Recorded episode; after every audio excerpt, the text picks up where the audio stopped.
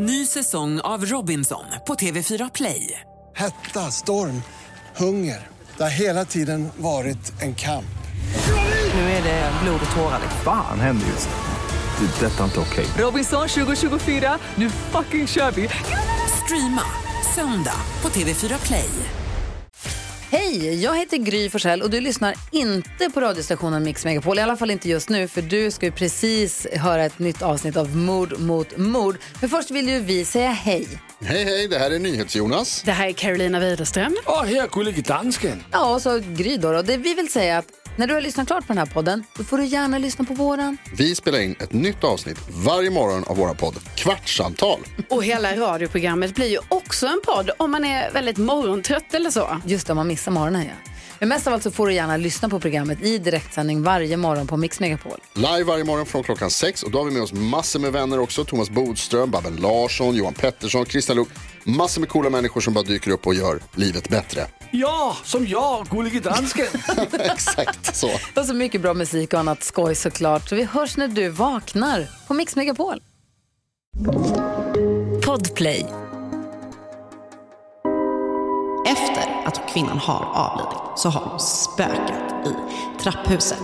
Hennes ben har lysts upp under natten och följt efter barn som inte kom hem i rätt tid.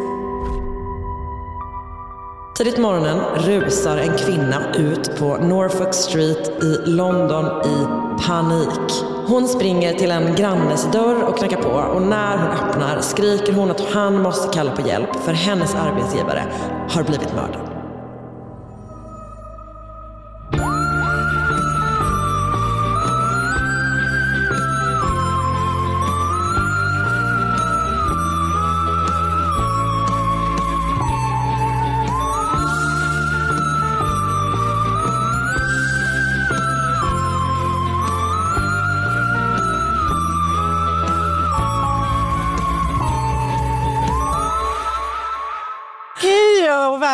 Välkomna säger vi eller? Det får vi ändå göra. Vi kommer leverera ett som vanligt ett riktigt svajigt intro. Ah, gud. Vi sänder ju just nu från en liten, liten... Eh, Så liten.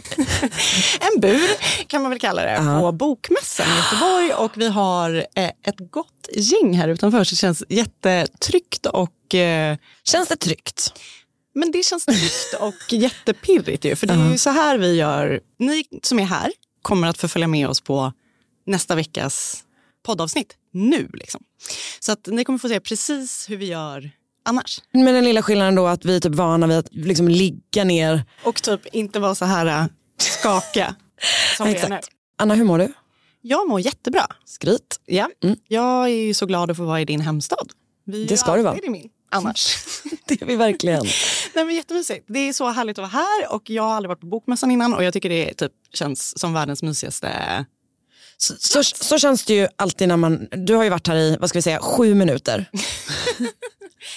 och, och den tiden har vi haft det underbart. Ja. Det har vi verkligen. Nej men det är, jag håller med, det är kul att vara här. Hur mår du? Eh, men lite bakis. Ja, det får man ändå säga. Marcus släppte ju sin eh, diktsamling igår. Exakt, precis. Så du hade party. Så jag hade party och spelade skivor. Så kul. Jag spelade Spotify. Det var lite som, du vet att det, jag spelade som på en hemmafest fast ingen annan fick cuea något. Nej. Så var det. Det vill var- säga ja. den perfekta situationen. Ja, men så kul. Tänkte att jag ska fråga dig om du har Ja. några tips. Ehm, nej, Okej, har du? ja. Okej. Jag har ett jättebra tips. Nej. Alltså, jag har ett så Berätta. himla bra tips. Ja. Eh, ja, det är ju som det är så ofta är bland mina tips en dokumentärserie eh, från Wondery. Ja, Den heter Hooked on Freddy. okej. Freddy är en delfin. Nej. Den handlar om eh, en påstådd eh, sex, delfinsexskandal i norra England eh, år 1990. Okej. Vad betyder det? Att det är en som anklagas för att Ja, ja, okej. Jag fattar. Jag fattar. Den är svin, den är jättebra. Okej. Den är, den är liksom väldigt kul berättad utöver att hela grejen är a lot. Liksom. Eh, men så att uh, Hooked on Freddy är ett, uh, ett toppentips för mig. Finns där poddar finns? Finns där poddar finns, absolut. Kul. Så även den här podden. Ska vi köra igång eller? Vi kör igång. Okej. Du är först. Jag börjar idag. Mm. Då brukar vi göra så här, när det är någon som börjar. Jag är så spänd. Jag vet inte vad vi gör. Ah, okay. bra, bra, bra. Under brinnande världskrig föddes Vincenzo Pepino den 22 mars 1943. Samma år som de allierade trupperna inledde sitt fälttåg genom Italien. Eh, hans föräldrar fick ytterligare fyra barn efter Vincenzo och som vi alla kan förstå så var det liksom en ganska slitsam tillvaro att både föda barn i och att växa upp i som barn. Italien var väldigt fattigt efter kriget och hans pappa, då, Vincenzos pappa, arbetade som någon typ av färjekapten och hade det tufft med att försörja familjen. I mitt huvud så var det verkligen han italienaren som körde den där kryssningen som gick på grund. Ja, okay. mm. Okej, nej, Det var senare. Ja, det var senare. Det var senare. Eh, så eftersom han då liksom hade det så tufft så fick då alla i familjen hjälpa till, även barnen. Så eh, Vincenzo som hade svårigheter i skolan redan från start liksom fick redan som sexåring söka sig ett jobb. Han, Tänk att få arbetsintervju hela grejen. no, jag vet Jag har skrivit ihop mitt CV, Jag tror uppdaterat var- min LinkedIn. Jag tror inte att det var riktigt så eh, avancerat. Nej. Han fick arbete på ett bårhus. Nej men vänta, vänta. Det är en sexåring, En sexåring. som jobbar på ett bårhus. Det är ett orimligt jobb. Vad gjorde han på bårhuset? Han hjälpte till liksom, med att typ sminka och klä på de avlidna. Förlåt, men vet du hur dåliga sexåringar är på att sminka folk? Jag vet, och jag tänker att han kanske inte hade ytterst ansvar utan mer så var typ, Men han kanske typ la basen mer, men sen kom en annan in mer och en gjorde... riktig mua. Alltså, exakt. Nej, men, så helt sjukt ju såklart. Och han arbetade där liksom, en period, eh, men som åttaåring fick han ett nytt jobb och då var det då lite mer passande för ett barn, om man nu tycker att, då, att ett barn överhuvudtaget ska arbeta. Då fick han arbete som en springpojke på ett bageri. Men det hör man ju. Pojke i namnet. Japp. Ja. Och ehm, han fick typ, eh, hjälpte till med brödleveranser, införskaffade varor, gjorde lite så blandade saker. Ehm, de var däremot inte helt nöjda med honom för att han eh, åt alldeles för många bullar. Vilket ju är gulligt, men det är ju också väldigt sorgligt. Störigt. För han var ju, ja, så kan man se det. Men det var också Ah, sorgligt, ja, för han är hungrig. Förlåt. han var jättehungrig. Han passade på helt enkelt. Mm. Hur som helst, en dag då när han var på väg hem från bageriet så eh, föll han av en slump in på sin framtida bana. För i en av Venedigs gränder låg eh, en mjölkkanna. Du vet en sån Ja. stor, eh, liksom eh, 50 centiliter, det är lite, 50 liters eh, tunna typ, eh, med mjölk. Och, eh, så han är bara så här, här ligger du och skräpar, dig tänker jag ta med mig hem. Så han då, åtta år gammal, man väger, liksom, alltså man är ju en liten speta oftast som åttaåring. Ja. Han bestämmer sig då för att rulla den här kannan hem. Och när han väl är hemma då så tycker hans mamma att så här, det var ju inte så dåligt att vi fick lite extra mjölk. Typ. För de, det är ju liksom ransoneringstider. Så att hon delar glatt upp den här mjölken mellan familj och grannar och vänner och sådär. Ehm, och själva mjölkkannan slog Vincenzo sen sönder och sålde till alltså en eh, metallhandlare. Entreprenör. Företagsamt, Verkligen. Även om man då inte fick liksom direkt skit för att ha stulit den här mjölkkannan av sin mamma så kan man ju då ändå förstå att hon inte var superglad över att han då typ har stulit någonting. Så hon blir då liksom lite orolig att han har hamnat snett helt enkelt. Och hon har inte fel i sak för att han liksom har funnit sitt kall. Han är typ ute i tid och otid, ofta på natten och stjäl saker som han hittar. Alltså han gör liksom lite mindre ingrepp, om man ska säga. mindre stölder eh, och liksom roamar när natten sover. Så mamman bestämmer sig för att försöka stoppa sin son innan liksom, det går för långt. Så hon kokar ihop en historia i ett försök att skrämma honom. Hon berättar att det var en kvinna som bodde i deras hus som hade gått upp en natt för att hon hade så kallade restless legs. Och det är ju när benet typ pirrar, alltså när det sover typ. Men också inte sover på något sätt. Exakt. Myror i benen. Ja. Så då har hon gått upp på natten och då ramlat ner för trappen i huset och spetsats på en spik som stack upp ur golvet och dött.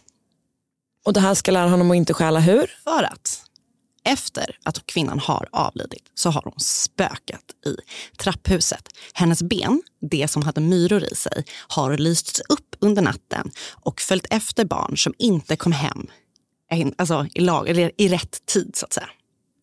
Vilken jävla historia. eller? Ja. Och eh, det är tydligt då att hon känner sin son. För han blir jätterädd. Men vem hade inte att man blir, ska bli liksom spökad av ett upplyst ben Ja. hela nätterna? Han blir superrädd för mörkret och superrädd för deras trapphus. Perfekt. Han hittar däremot en lösning. För han blir en fena att klättra på husfasaden istället. Så han liksom undviker trapphuset där benet är. Och han bestämmer sig också för att så här, jag behöver ju inte stjäla saker på natten. Jag kan ju faktiskt Stjäla på dagen. stjäla på dagen. Smart. Så fooled him not. Och så håller han då på i flera år och han blir mer och mer sofistikerad.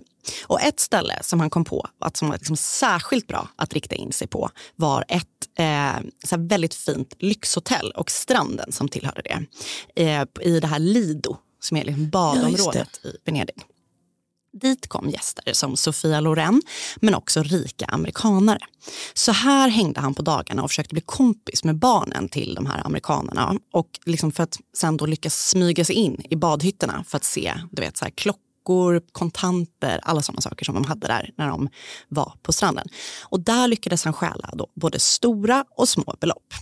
Och när han var runt 14 år så lyckades han stjäla en stor, och då menar jag liksom ordentligt stor summa pengar. Och det är då i amerikanska dollar. Och han inser då att så här, jag kan ju inte gå runt som en så lokal pojke med massa dollars på fickan. Nej.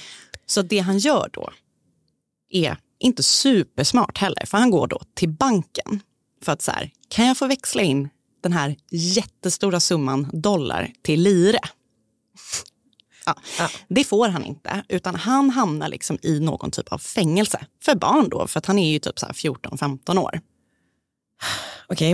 Eh, så att ehm, han åker fast. Och det är liksom inte bra såklart, men det är inte all bad, för han lär sig i alla fall att både läsa och skriva i fängelset. Sen så kommer han då ut och han har inte lärt sig en läxa. Han fortsätter att stjäla. Eh, men man skulle kunna se honom som en typ av Robin Hood. För eh, han stjäl från rika, delar gärna med sig av sina stölder till de som hade det sämre ställt. Och han skulle också komma att gilla the finer things in life. Som 15-åring då, nyss utkommen ur fängelset, så bröt han sig in på olika teatrar i Venedig och gjorde ett eget biljettbås. Där han sålde biljetter till andra ungdomar som gärna ville gå på teater men som inte hade råd, råd att betala fullpris. Men som då liksom, Ja, vänta, så han typ hittade en väg in ja, och där satte han upp ett eget Ja. Det är ju, Pengarna. förlåt, men det är ju toppen. det är toppen. Och pengarna han får in hamnar ju i hans egna ficka. Men han gör ju en good deed ändå. För att han liksom Alltså- sprider kulturen till de som vill men som inte har råd. Alltså, jag, det här tycker jag borde vara lagligt. Jajamän. Och vid något annat tillfälle så överhörde han så här, en rik tjusig kvinna säga åt en person som bad om allmosor att den här personen skulle skaffa sig ett jobb. Och hon gjorde det på ett sjukt oförskämt sätt. Och då Det är svårt att göra det på ett trevligt sätt. han, Verkligen, absolut. Eh, då bestämde sig Vincenzo för att liksom pinpointa den här kvinnan och typ straffa henne för att hon var så sjukt otrevlig. Så han, du vet, bevakar hennes hus i flera veckor och så till slut slår han till och stjäl massa saker från hennes hem. Jag tror du säga, sen hittade han en väg in, satte upp ett eget biljettbås, Där började ha guidade turer. Okej, men så han gör en riktig stöt. Riktigt sött. Ehm, det sägs att han i den här kvinnans hus hittade, eller liksom tog med sig en urna därifrån som visade sig vara, det här är lite hemskt, visade sig vara hennes mans aska. Nej, men. Okej, det håller jag fast vid borde vara olagligt. Det borde vara olagligt. Och att han då sa till henne typ så här, nej, nej inte till henne, nej. Han, Han, sa, sa, han har berättat då att han hällde ut askan i något, liksom, någon, någon stråk där i Venedig och sa du klarar dig bättre utan henne för att hon var, tyckte då, han tyckte då att hon var en fruktansvärd person. Jag vet inte om det är sant, men det tyckte jag också var ganska hemskt. det var inte det var toppen. inte schysst. det var inte toppen. Men han var också då lite av en så kallad gentlemannatjuv. För han ville då liksom aldrig skada någon och riktade bara in sig på så riktigt, riktigt rika människor eh, eller museer. Och han stal bara saker som han själv tyckte var vackra eller spännande. Så, eh, och när han stal konst så lämnade han i princip alltid tillbaka det han stulit. Var det mer som att han lånade en stund? Jag ska berätta. Eh, jag kommer till det. Eh, han var också väldigt noga med att inte förstöra saker hemma hos dem som han gjorde inbrott hos. Eh, så han liksom så här, han, vet, det var inte så att han gick in, rotade omkring. Alltså han är som en lök saker. den här personen. Han har många, många lager. Ja, det, och det kommer mer. Han är en, alltså, det är fel att stjäla, men han är en superspännande typ ändå. Ehm, men han, han liksom, när han gör inbrott så är det inte så att han så här, skapar kaos, utan han går igenom saker försiktigt och stjäl saker på ett, liksom, jag vet inte riktigt hur jag ska uttrycka men på ett respektfullt sätt. Så att säga att han ska till exempel stjäla en silverskål, så tömmer han liksom innehållet i skålen på, alltså kanske en annan skål, och så tar han med sig den han ville ha. Det är inte så att han bara öser ut sockret, frukten och bara, utan han liksom lämnar det snyggt efter sig. Eh, en annan sak som också känns väldigt talande för hur han var som tjuv var att han älskade kashmir. Av olika sort. Så han, hittade han en snygg tröja, det var liksom en sak som han gjorde. Gick igenom garderoben, snygg tröja, den tar jag. Det var någon gång han gjorde inbrott hos någon och bara, I don't even care. Med alla fina saker. Det här är den snyggaste tröjan jag har sett, jag tar den. Ja. Ehm, han hade också en väldigt nära relation till polisen i Venedig. Så de visste alltid när det var han som hade stulit någonting. Eh, och det de gjorde då var att de så här dealade om att han skulle lämna tillbaka det. Du vet, så att, Aha, så de bara, nu vet vi om att du har, det, är en man här borta som saknar alla sina kashmirtröjor. ja. Kan du snälla lämna tillbaka Lämna varannan? Ja, nej men det var typ så här. Säg att han har gjort inbrott någonstans, stulit en tavla. Då var polisen så här, Vincenzo, du får tillbaka den mot att den här personen ger dig en hittelön. Så att på det sättet så kunde liksom alla vinna. Den som blivit bestulen fick tillbaka sin tavla. Polisen kom ut liksom som, blev liksom de som löste brottet och Vincenzo fick pengar. Perfekt ju. Ja. Så ja, på sätt och vis kan man säga att han lånade konsten. Alltså han använde den som en handelsvara helt enkelt. Han höll den som gisslan. Ja, han höll den som gisslan, exakt. Eh, Och eftersom han enligt utsago har utfört 3000 rån mot olika museer, gjort över 50 inbrott hos juvelerare och stulit ungefär 3000 kilo guld, vilket alltså motsvarar ett värde på 19 950 000 dollar, vilket är 222 640 000 kronor, så har jag valt att berätta om en av de Okej. stölderna. Ja. Lite mer ingående. Ja. Det, det, liksom kommer vara, det har varit en ganska långt intro. Det, här är Det får man säga. Ja. Men det var, var- det det var, var- jättespännande. det ändå Ja, spännande. gud ja. Nej, alltså, tappa inte självförtroendet nu. Du har det. Du har, du har dem. Okej, är ni med? Mm. Bra. Ny säsong av Robinson på TV4 Play. Hetta, storm, hunger. Det har hela tiden varit en kamp. Nu är det blod och tårar. Fan händer just nu. Det. är Detta är inte okej. Robinson 2024, nu fucking kör vi! Streama söndag på TV4 Play. Ett poddtips från Podplay. I fallen jag aldrig glömmer djupdyker Hasse Aro i arbetet bakom några av Sveriges mest uppseendeväckande brottsutredningar. Går vi in med hemlig telefonavlyssning och, och då upplever vi att vi får en total förändring av hans beteende. Vad är det som händer nu? Vem är det som läcker? Och så säger han att jag är kriminell, jag har varit kriminell i hela mitt liv men att mörda ett barn, där går min gräns. Nya säsongen av Fallen jag aldrig glömmer på Podplay. Så även om Vincenzo var the art thief så var han liksom inte ensam om att vara sugen på att stjäla lite härlig museikonst. 1991 blev han kontaktad av Nuevo Malo de... Det är inte ens svårt. Det är bara att jag inte pratar italienska. Nuevo Malo de Brenta, som är den venetiska... Ve, Kör, venetiska... Venetianska maffian. Maffian i Venedig. Ja. Ehm, för att de hade då ett uppslag för en stöld och de ville slå sina påsar ihop med Vincenzo. De vill stjäla något riktigt bra och värdefullt konstverk för att ha just i utbyte mot att få tillbaka en av liksom, the top dog i maffians kusiner som har liksom, åkt in i finkan. eh, och då för att polisen typ skulle så här, look the other way. Så de vill ha någonting att handla med, polisen. Och de vill då ha Vincenzos hjälp att välja det bästa objektet och att, eh, för att planera stölden. Typ. Men han blir stressad av att några, som vad han då ser som klumpiga maffiasnubbar, ska utföra den här stölden. För han inser då att om de rusar in på något av liksom alla konstpalats i Venedig med liksom vapen och gör en väldigt klumpig stöld så skulle det bli en helt annan typ av bevakning på den här typen av ställen. Det känns som en hela hans typ affärsmodell att inte är det. Exakt. Så han blir skitstressad. Eh, och samtidigt så man kan väl inte säga nej till maffian för då är det väl typ bara okej, okay, bye. Mm. Say bye to your legs. Ja, typ så. Mm.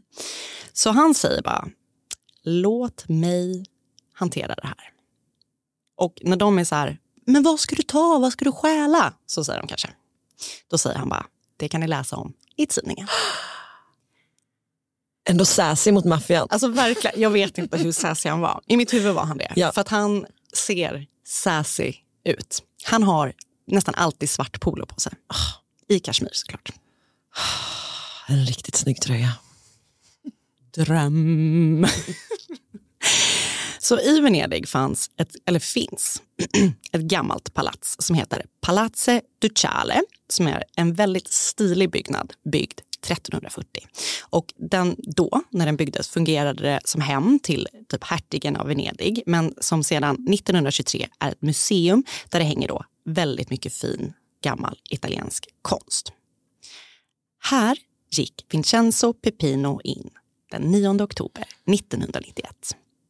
Han gick in när det var öppet och smög in, eller han smög inte ens in, han gick in tillsammans med en stor grupp turister. Japp. Väl inne där gömmer han sig i typ en sån här skrubb någonstans. Som den här skrubben som du och jag sitter och poddar. Förutom att det inte var glas. För han syns inte då. Han gömmer sig där tills att museet har stängt. Sen börjar han lyssna. Vad hör jag för något? Vad är det för vakt? Liksom, vad, är det, vad finns det för system här? Så klockar han vaktens rundor i museet. Oh, jag glömde berätta en grej, jag vill bara göra en instickare. Uh. Han gjorde, hade ett superbra sätt för att se annars om det var larm och sånt. Uh. Han hade en duva. Nej. Som han släppte in i huset för att se om det triggade några sådana rörelselarm. Mm. Hur starkt? Det är helt otroligt. Jag vet. Det hade han inte här. Utan här väntar han. Så inser han då att vakten rondar med 45 minuters intervall. Så klockan två skrider han till verket. Han vet att han har 45 minuter på sig. Han går raka vägen in i Sala di Sensori där en tavla målad på 1500-talet hängde som heter Madonna col bambino som betyder mamma med barn eller Madonna, ja, någonting. Tjej med, med barn. eh, målad av Vivarini. Där hänger den. Den här tavlan är superviktig för Venedig. Den liksom påvisar Venedigs makt på något vis. Den här plockar han ner från väggen. Han har någon slags pall med sig och typ skär ner den från väggen. Och går ut genom en dörr. Tavlan är borta. Polisen kontaktar självklart Vincenzo efter den här stölden. Det kan liksom bara ha varit han. Ja. Och då säger de så här, alltså vi vet inte vad vi ska göra. Vi kommer behöva sätta dig under speciell bevakning om inte tavlan kommer tillbaka. Det är så kul att de inte har gjort det än. Nej, men liksom är... Han har liksom haft alla tavlor i hela stan hemma ja. hos sig vid något tillfälle och de bara, om du inte skärper till dig nu då kommer hon med benet tillbaka. Nej men alla som blir, kanske inte alla, men många som blir bestulna av Vincenzo ser det som en fjäder i hatten. För det betyder då att de har konstverk som har varit värt att stjäla. Men har du hittat på den här historien? Fick du stress nu? Nej, jag har inte ens det. Okay. Inte ens det. Nej. Nej. Um, ja, så då säger han så här, eller då säger han så här, om inte du samarbetar med oss så kommer vi behöva liksom göra någonting. Och då svarar han bara, tavlan kommer att vara tillbaka inom 20 dagar. Inom 20 minuter. Okej, mm. om ni gör den här maffiagrejen. Eller bara eh, oavsett. Nej, alltså den här kusinen kommer att frias på något vis. Jag vet inte om det exakt har med tavlan att göra. Det är lite oklart. Tavlan kommer tillbaka. Jag vet inte hur många dagar det tar heller. Och enligt då polisens källor, eller ut, vet vad de säger, så är det så här. Efter eh, anonyma tips har tavlan kommit tillbaka. De, jag tror inte de vill heller liksom, liksom riktigt göra hela, Nej. berätta exakt vad som har hänt. Men ja, kusinen är fri. Eller ble, det vet jag inte nu för sig. Blev fri då, 1991. Ehm, så att liksom han bara hade stulit typ det bästa konstverket i hela Italien och polisen visste det och ändå så bara, ja, chill, den kommer tillbaka. Alla är glada. Vincenzo har kallats för Italiens mest pålitliga tjuv. Och det är då eftersom han aldrig har skadat någon. Han har alltid tagit hänsyn då när han gjort inbrott och han har själv sagt att han aldrig ville använda sig av vapen eller våld när han gjorde någon av sina kupper utan han ville att hans hjärna och hans händer skulle göra jobbet så att säga. På äldre dagar så har Vincenzo... Det lät snuskigt på något sätt. Det är inte det. Det är du som har en snuskig hjärna, Karin. Ehm, på äldre dagar har Vincenzo blivit anklagad för att arbeta med droghandel, något som han då menar liksom inte stämmer. Han har däremot suttit inne för drogaffärer. Han har också blivit anklagad för att ägna sig åt kreditkortsbedrägerier och det vet jag inte heller om det finns någon sanning bakom, men det känns ju typ som att det, liksom, känns som att det skulle kunna Ja, ja, ja. ligga Man skulle inte bli superchockad. Nej. Nej. Men något som han faktiskt ägnar sig åt som jag vet är att han eh, är säkerhetskonsult åt rika människor. Han kommer till deras hus och pekar på uppenbara ställen där en tjuv skulle kunna ta sig in och du vet, har poängterat i så här, intervjuer att det är jättemånga som tror så att så här, these windows are bulletproof. Typ. Och han bara så här, nej nej nej, jag hade tagit mig in där på två minuter. Jag hade öppnat biljettstånd här inne.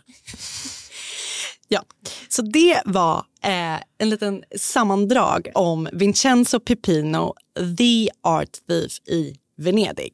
Jag tänker så här, medan du säger dina källor Ja. så ska vi inte vi alla andra bara bildgoogla honom? Jo, Jag vill jo. så gärna se hur han ser ut. Vänta, säg igen vad han hette. Vincenzo Pipino. Jag har läst Venice Jewelry Heist, Expert Insights from the Gentleman Thief av eh, Angela Giuffrido på The Guardian. Jag har läst diverse Wikipedia-sidor. Jag har lyssnat på ett avsnitt av podden Ridiculous Crime och det avsnittet heter Molto Ridicolo Vincenzo Petrino. du blev inte besviken. Jag har lyssnat på eh, Citation Needed och det avsnittet Vincenzo Pepino. Jag läste en artikel av Riley Rawl Reese på Vocal Media och artikeln heter Vincenzo Pepino, The Original Gentleman Thief och Meet Vincenzo Pepino, Venice Notorious Gentleman Art Thief av Sarah Cas- Cascone på artnet.com. Visa mig. Om han ser toppen ut Eller faktiskt. Man är inte förvånad över att han röker sig på många bilder. Nej. Du, tack så jättemycket. Tack själv. Vilken jävla historia. Ja. Det finns mycket mer. Som ni förstår, 3000 ställen. Det går ju bara inte att Men alltså, kan ju inte berätta om alla. Nej, det är för mycket begärt. Jag är så redo. Är du det? Ja. Gud vad bra. För vi startar direkt. Okej. Tidigt på morgonen den 6 maj 1840 rusar en kvinna som heter Sarah Manser ut på Norfolk Street i London i panik. Hon springer till en grannes dörr och knackar på och när hon öppnar skriker hon att han måste kalla på hjälp för hennes arbetsgivare Lord William Russell har blivit mördad. Dun, dun, dun. Han föddes 1767. Du har säkert kunnat lista ut det då eftersom han är en lord. Han är alltså en väldigt, liksom, han kommer från en väldigt fin engelsk aristokratisk familj. Och eh, han har också, så här, alltså familjen är de har också så stor politisk makt. Ehm, och han är inget undantag utan han sitter flera olika perioder i så parlamentet och sådär. Och han är dock den, långt ifrån den mest framgångsrika politikern i sin familj. Han är typ medelframgångsrik med sin tid i parlamentet. Mest framgångsrik är hans brorson John Russell som är brittisk premiärminister 1846 till 1852 och ett litet gott år mellan 65 och 66. Eh, men han var inte bara politiker, han var pappa och maka också. Ja, såklart. 1789 så gifte han sig med Lady Charlotte Villiers. Um, och tillsammans fick de sju barn. Men när den här historien utspelar sig är William Enkman sedan drygt 30 år tillbaka. Han är över 70 år gammal, barnen är vuxna och utflugna och han bor i ett hus på vad som då hette 15 Norfolk Street men som idag heter 15 Dunraven Street. Det är alltså i Mayfair i London. Hans hus beskrivs som ett litet hus i flera källor. Det var fyra våningar högt. Perfekt. Um, men det är bara två rum på varje våning. Så det är liksom klassiskt eh, Exakt. Londonhus. Precis. Och därför behövde han bara ha tre stycken inneboende anställda. Perfekt. Mm. Så att ehm, i hushållet då så jobbar Sarah Manser, hon är hushållerska och har varit anställd i tre år. Och sen har vi Mary H- Hell kanske? Hyle? Mary Hell. så hårt namn. Eh, hon är kock och hon har jobbat nästan lika länge, två år och nio månader. Och så har vi då nykomlingen i sammanhanget, François Benjamin. Åh nej, You can do it. varför valde jag ett fall där det fanns franska namn? Du behöver bara köra en gång och det kommer gå så bra. You can do it. Kan Ta det från början. Ta det från början. Okej, Francis, nu kör jag bara. Nu, bara, nu hoppar jag i. Okej, håll mig i handen. Francis Benjamin Courvo- Courvoisier. Jättebra. Var, tyckte Det du att var, det var? ja, det var jättebra. Okej, bra. Ehm, han är någon slags allt i allo typ slash butler och har varit anställd någon månad när det här hände då. Men han kommer med fina rekommendationer från tidigare arbetsgivare. Och utöver de här, de här är de som bor i huset. Utöver det så har han också då en chaufför och en hästskötare. Men de bor inte där. Den 5 maj 1840 är en dag som vilken annan i Russell-hushållet. Lorden sover till nio, han äter frukost, han läser böcker. Sen promenerar han till sin Gentlemen's Club dit han går eh, typ varje dag. Och innan han ger sig av där, liksom innan han går från huset så ger han François fem ärenden. Eh, han ska typ lämna något meddelande, du vet, köpa någon grej, du vet, det kommer någon hantverkare hit som ska fixa det här. Och sen ska han också se, se till att skicka chauffören till Williams herrklubb för att hämta honom klockan fem på eftermiddagen. Dagen går som den går, men så plötsligt är den halv sex och François bara, åh! Han har glömt. Han har glömt. Det är också så svårt att mörka. Alltså, en- nära på omöjligt att mörka Alltså, att det inte kom någon bil. Liksom. Eh, nej, det är inte bra. Men, och var det, en, var det en bil? Det borde vara en droska. Mer? Ja, men det är liksom inte bra. Han bestämmer sig för att så här, jag kommer nog ändå försöka mörka. Lorden är ändå gammal. Han kanske inte minns att han sa Nej, klockan det. fem. Han, Han, kanske, han minns inte att han ska hem. nej men alltså, han, han, han är så här, han bara, jag kommer säga till honom att han sa klockan sex. Ja. Ändå typ en ganska bra lögn. Eller typ att han inte sa något alls. Han verkar ha lite svårt att bestämma sig. Men det går inte att lura William. Han har koll på vad han sa och han är irriterad när han kommer tillbaka till huset med en liksom sketen vanlig droska. Alltså en allmän, Ja. som en taxi. En taxi. Ja, exakt. Fruktansvärt. En fruktansvärd upplevelse. Såklart. Såklart. Han säger att François måste ha bättre koll och eh, han är liksom sur men det går snart över. Kvällen lugnar sig och fortgår som den brukar. Han äter middag, the Lord, klockan 19. Sen drar han sig tillbaka till sin, eh, sitt, eh, Rökrum. ja, sitt, sin study. Mm. Där han då tillbringar resten av kvällen med sina böcker. Alltså jag får sån social stress av att de bor där men att han bara inte är med dem på något sätt. Jag vet. Att han bara, eh, nu är klockan 19.45, hej då. Alltså, men det känns som att han har världens mest vilsamma liv. Att han bara, det Alltså gör är hur att trevligt, han läser böcker, sen går han till sin gentleman's club, Och läser typ tidningen. läser upp tidningen, typ röker antar jag. Mm. Fan, jävla liv eller? Ah, Om man ändå föddes som lord. Ehm, de anställda har då därefter sin egna lilla kväll. Eh, kocken Mary går ut en sväng. Eh, Sarah och François äter och tar ett glas tillsammans. Eh, och när Mary kommer tillbaka så går François och hämtar en öl till henne på en närliggande pub. Så, och så sitter de typ och pratar en stund innan Sarah och Mary går och lägger sig. De delar ett rum på husets översta våning. François jobb känns som din mardröm. För det ingår nämligen i hans arbetsuppgifter att hålla sig vaken tills lorden vill gå och lägga sig. Du hade varit så, du hade kommit Ja, ihåg droskan. ja, men hade du hade somnat. varje dag. Ja, verkligen. Eh, nej, men för det han måste då göra innan han går och lägger sig är att typ tända ett ljus vid hans säng och på något sätt värma upp hans säng. Jag tänker att han inte ligger i den själv. Det är det jag hade gjort, bara krypit ner och sovit lite. Eh, nej, men så han, det måste han göra liksom innan han går och lägger sig. Och han går typ ändå och lägger sig ganska sent. Typ. Eh, först efter klockan 12. Svårt. Mm.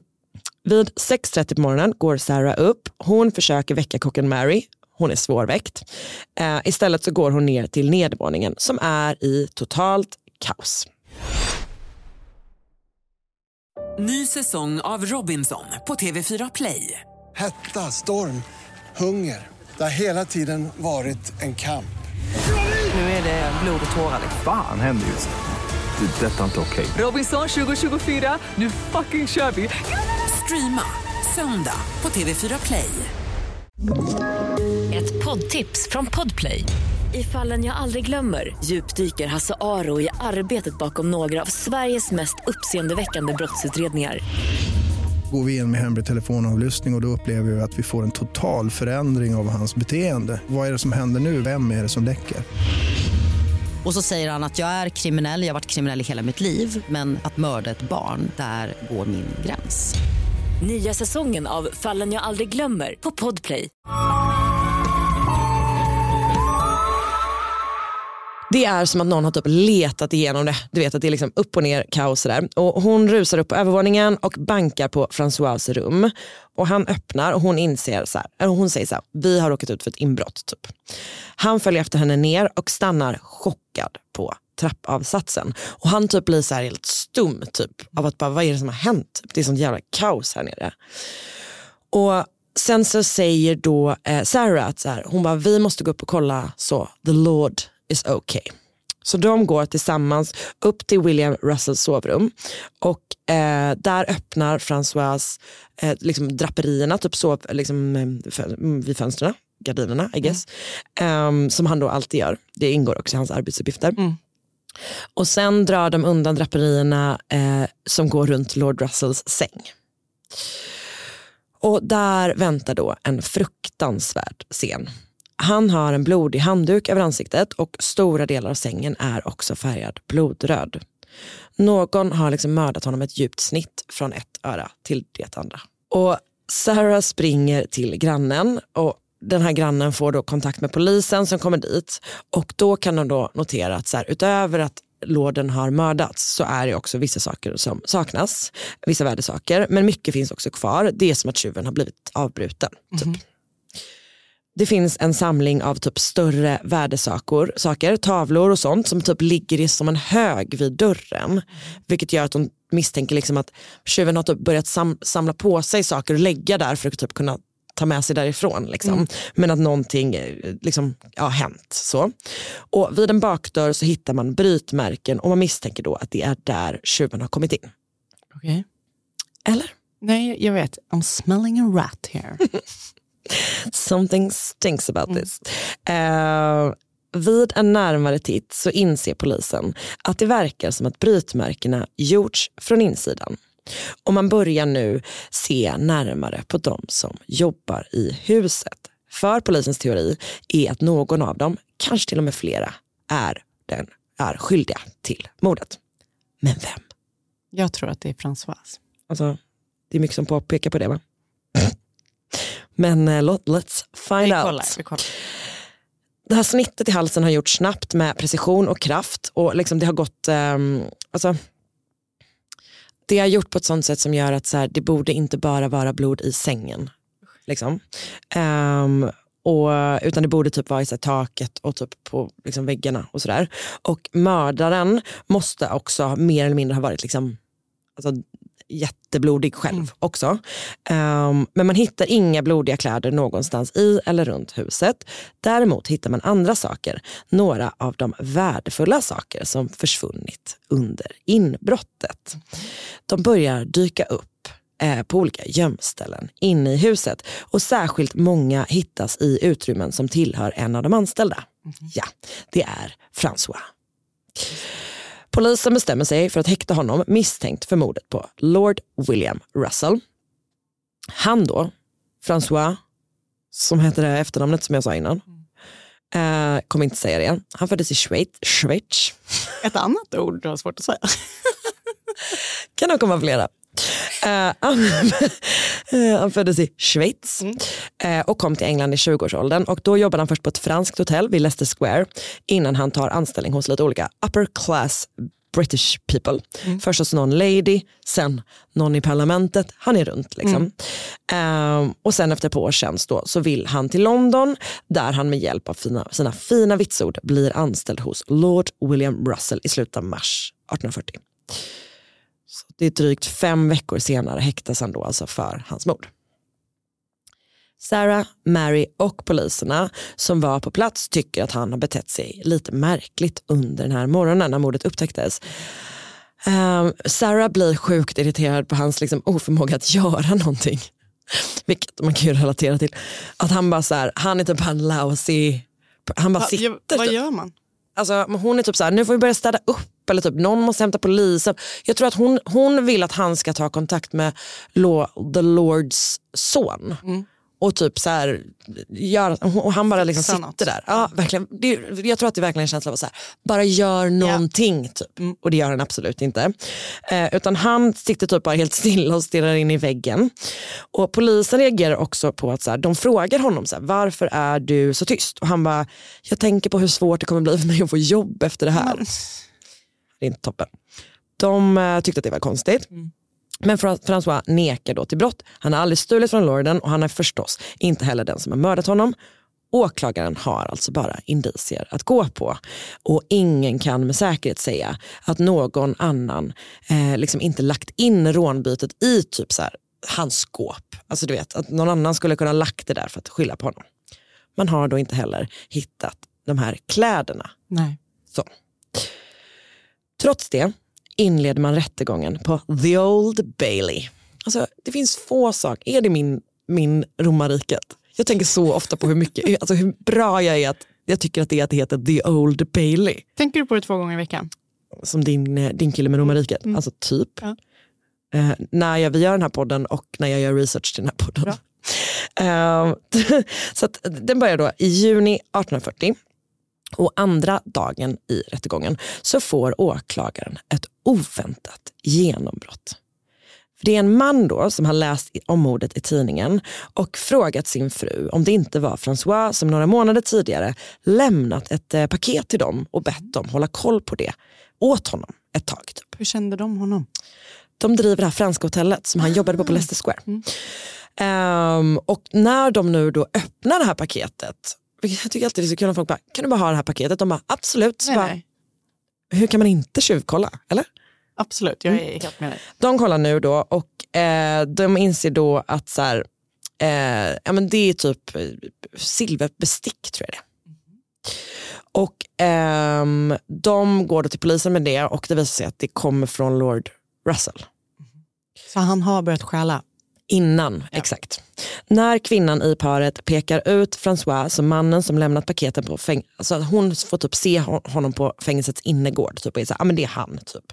Eh, då har polisen svart på vitt att han precis har stulit från sin arbetsgivare under mycket längre tid. Och när hans försvarare då, för det här händer under rättegången typ, så hans försvarare är så här, eh, hallå typ, det har kommit in lite nytt bevis, det är det här. Typ. Eh, då erkänner han allting för sin försvarare. Han har stulit från Lord Russell och det är också han som har mördat honom. Och advokaten bara, okej, så det innebär alltså att vi kommer ändra hur du ställer dig till anklagelserna. Han bara, det kommer jag inte. Jag vill att du fortsätter hävda min oskuld och försvararen måste ju göra det då. Det här, ehm, alltså att, han måste, att försvararen måste påstå att en man som han vet är skyldig är oskyldig. Eh, det ger honom sån stress. Vilket är lite konstigt för det känns som att Då det har han valt fel jobb. han har verkligen valt fel jobb. Hur han hanterar det är att han går till domaren och säger så Jag här, vet jag ska göra. jag vet inte vad jag ska göra. Han har erkänt till mig, men han säger att jag måste säga att han är oskyldig. Domaren bara, varför säger du det till mig? Var det så han gjorde? Ja, ja, ja. Okej. Mm. Eh, han ville bara att domaren skulle ge honom en tumme upp. Kör, ja, tack, kör. Nej, domaren är så här, han är literal typ att han bara, det kan du absolut inte fråga mig om. Alltså typ Nej, vad du ska göra med det såklart. här. Typ. Gör ditt jobb. Och det här, det spelar ju typ inte så stor roll hur han ställer sig för att nu har de så här, de har det här beviset liksom. Så att han döms då till döden medelst hängning. Och dagen efter domen så kommer också, alltså då skriver han ett erkännande. Så då säger han. Uh, och den inleds då så här, eller så här, det här är vad han säger, det här är vad som har hänt. His lordship was very cross with me and told me I must quit his service. Han skulle alltså sparka honom. As I was coming upstairs from the kitchen I thought it was all up with me. My character was gone and I thought it was the only way I could cover my faults by murdering him. This was the first moment of any idea of the sort entering my head. Och sen så går han typ och hämtar en kniv och mördar honom rakt upp och ner. Morgonen den 6 juli hade 40 000 personer samlats för att se honom hängas. Alltså, de här är ju helt normala om man jämför. De som är här och kollar nu. Verkligen. Alltså 40 Det är inte heller 40 000 tusen kan personer. på hur man räknar. Jag är väldigt dålig på matte. Um, nej, men så, hur många som helst. Och i publiken fann, fanns också många aristokrater och högt uppsatta politiker. Men även Charles Dickens.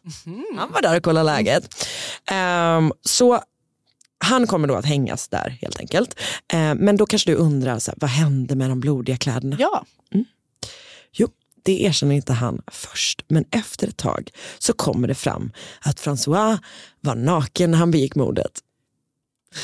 Nej. Så han tog av, Jag har ju Han hade läst om det här. nakenhet. men inte med mord. Det var där drar du gränsen. Nu räcker det. Nej, men Those two combined, det, bara, det blir helt eh, Ja. en glitch hos mig. Ja. Nej, men så att han gjorde det och sen så gick han bara typ, Badade ja exakt, rakt upp och ner. Vad sjukt. Det var mordet på Lord William Russell. Ja. François Courvoisier. Jag blev helt ställd att du bara slängde det där med nakenheten i mitt ansikte och sen så var det liksom bara inget mer. Nej, men vad ska, alltså, man kan inte, ja, vad ska man, hur ska man kunna fortsätta efter att man har berättat att han var naken hela tiden? Helt sjukt. Vet, det känns som en sån, um, du vet så, was um, Cluedo typ. It was a naked colonel mustard in the dining room. Alltså gud. Ja. Vad hemskt. Ja, Men, alltså, det är ju... Det är ju... ehm, Jag håller koll på henne. Ja. ehm, nej men uh, usch vad hemskt. Men nå- just, alltså, apropå din sociala stress att ha folk som bor hemma hos sig som man inte... Det här adderar ju, det, adderar det ju, adderar ju absolut. verkligen när de blir så modiska och, och nakna också. Och nakna. Ja det var det du. Man bara vet inte när man stöter på en naken karl i trappen. Nej, det är inte bra. Nej. Vad ska du ge för underhållning till eh, de som är här och kollar medan jag berättar mina källor? Ska jag klä av mig naken? Nej, inte det. Det var många som såg väldigt skeptiska ut. Jag tar det lite som en kränkning. Va? Jag tycker de ändå ser sugna ut. Okej, jag får se. Det Det kan, man- alltså, de kan väl visa show a tit i alla fall. Du har omelettklänning på dig, det är inga Ja, ja, problem. nej, okej, vi får se. Ja, vi får se. Jag, jag kanske bara liksom, ni behöver inte oroa er. Nej. Det låter. Jag, jag lyssnar bara. Jag har lyssnat på Futility Closet avsnitt 261 och Solved Murders, tvådelade berättelse om Lord William Russell. Jag har läst på oldbaileyonline.org. Såklart du har. Ja. Min startsida. Där kan man läsa vittnesmål från rättegången bland annat. Sen läst en mediumartikel av John Welford på, och sen har jag läst på capitalpunishmentuk.org, inte min startsida. Och så förstås ett gäng Wikipedia-sidor. Och, that's det var, that, that's a wrap you guys. Okej. Ehm, tack så jättemycket för att ni eh, var med oss både här och eh, även ni som lyssnar där hemma. Ja. Hej då!